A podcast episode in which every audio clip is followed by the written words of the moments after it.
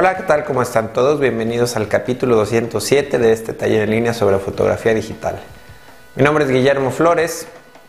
En el capítulo del día de hoy les voy a presentar la primera parte de... Van a ser dos videos en los que vamos a estar hablando sobre la fotografía panorámica, cómo tomar fotografías pues de alguna manera individuales para posteriormente unirlas en postproceso. Entonces pues los dejo, espero que les guste.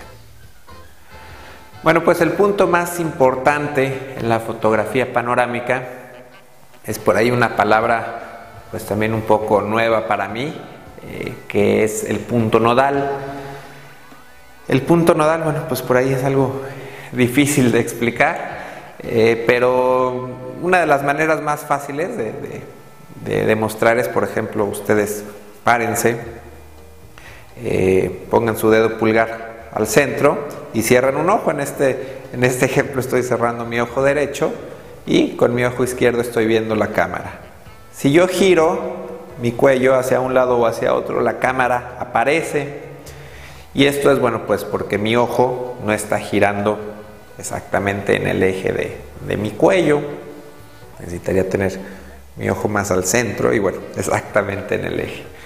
Entonces, bueno, este punto nodal es bastante importante tener cuidado con él cuando estamos haciendo una fotografía panorámica. ¿Por qué? Porque si no tenemos cuidado, pues después nos va a costar mucho trabajo hacer la unión de estas fotografías.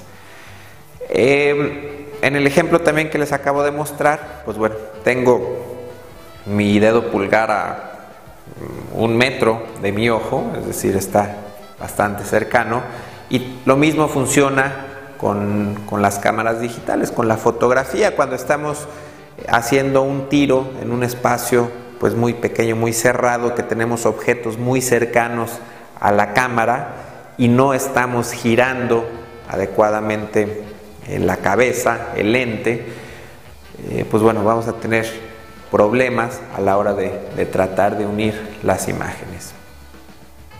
Entonces, bueno, esto se los platico porque eh, si nosotros estamos haciendo una fotografía panorámica a mano y tenemos la cámara sujetada, pues digamos, a esta distancia, tomamos una foto, dos fotos, tres fotos, nuestro cuerpo está girando en este eje, nuestros hombros están girando en este eje y la cámara está girando en un eje pues bastante alejado, entonces ahí vamos a tener mucho más problema.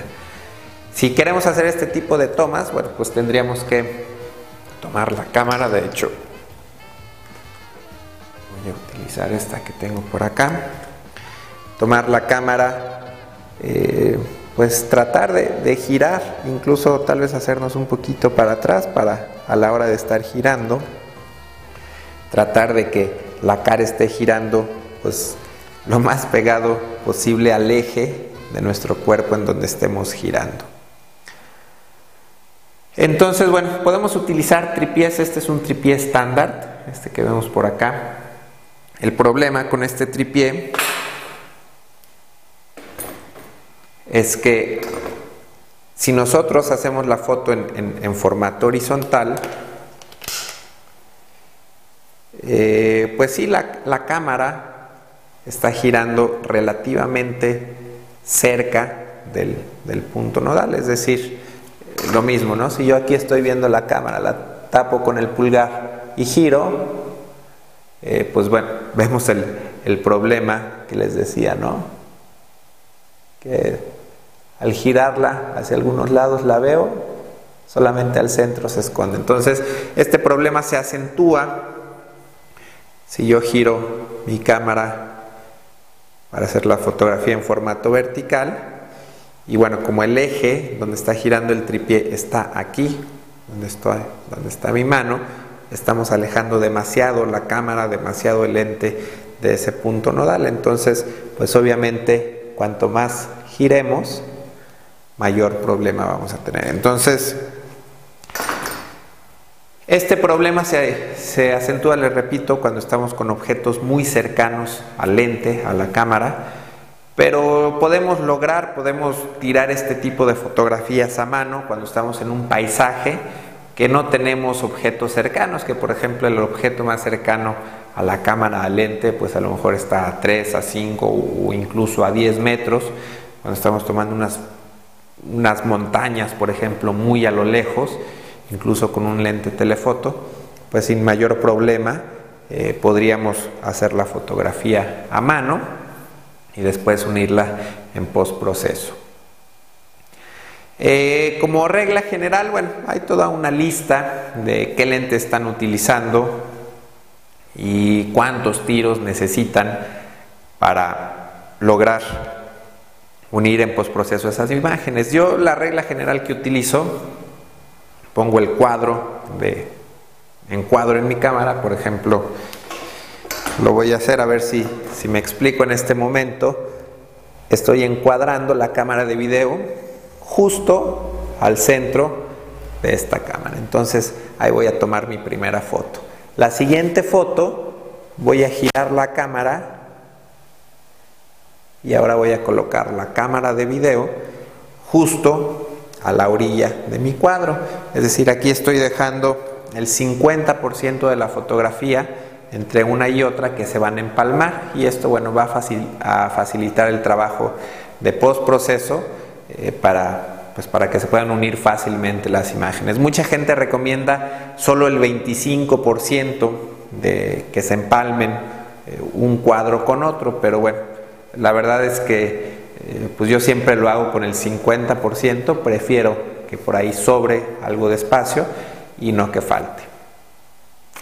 Vamos a ver entonces una cabeza panorámica, que es lo que contiene, y en específico les voy a hablar de este modelo que es el Nodal Ninja 3 y es la versión 2 de este modelo. Por aquí vemos la marca, el modelo. Y bueno, si quieren más información, eh, pueden encontrarla en la página nodalninja.com. Este modelo 3 Funciona perfectamente para cámaras pequeñas, en este caso tengo montada una Rebel con un lente 1855, eh, entonces pues vemos que el tamaño en proporción pues funciona bastante bien con esta cámara, incluso a esta cabeza panorámica yo le he montado mi cámara 7D con un lente 10-22 que es un lente más grande, incluso también le he montado el, el 24-105 eh, son, son lentes más grandes que, bueno, en este caso sí tenemos el riesgo de, que al ser una cámara tan grande y el lente tan grande tenemos el riesgo de perder el, punto nodal, precisamente que es lo importante de, mantener la cámara montada en, este tipo de cabezas. Entonces, eh, pues por ahí está la versión 5, el modelo Nodal Ninja 5, que es para cámaras más grandes. Entonces, pues bueno, dependiendo hay que tener en cuenta con qué cámara, con qué lente lo van a utilizar. Les, digo, a mí me funciona perfectamente este, esta cabeza para mi 7D con el lente 1022 de Canon. Entonces, eh, pues nuevamente, este tubo que ven es parte del tripié.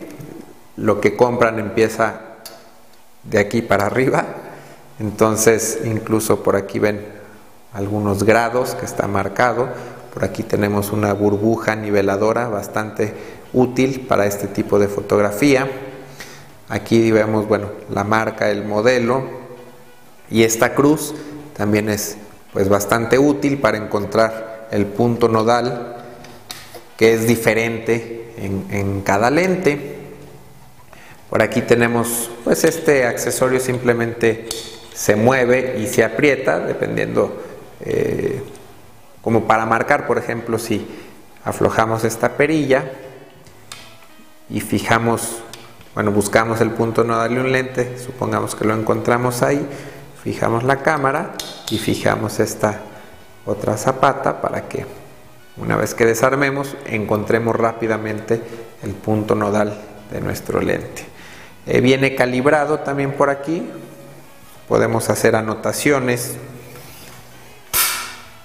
¿no? podemos hacer, creo que son en, centímetros, eh, milímetros, entonces bueno, aquí pues podemos hacer anotaciones del eje, el eje, pues no sé, yo le llamaría horizontal y el eje vertical de nuestra cabeza.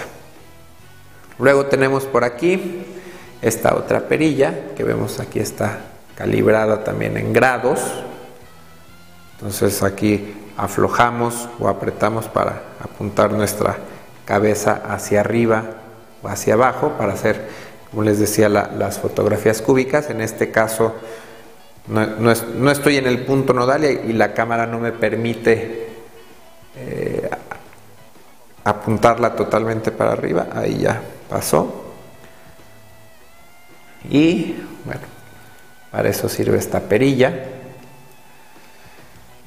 Luego tenemos esta otra perilla que es para aflojar ya directamente la zapata. Esta perilla se fija la zapata que va a la cámara y aquí podemos también acercar o alejar la cámara hacia pues hacia el punto nodal que ahorita lo vamos a encontrar. Y bueno, aquí como les decía, viene, viene calibrado este, este rotor, esto se llama pues un rotor, y escuchan un pequeño clic cada 30 grados. Aquí viene marcado 0, no, mentira, cada 15 grados hay un clic. Entonces, pues bueno, por ahí en, la página de Nodal Ninja también hay una una tabla de cuántos tiros necesitan hacer cada cuántos grados, dependiendo el lente que estén utilizando. Y también vienen diferentes tipos de rotores. Eh, yo no compré ninguno, sino que este es el, el más sencillo, el más económico que viene incluido con todo este sistema. Entonces, pues bueno, vamos a ver a continuación cómo, se, cómo encontrar el punto nodal.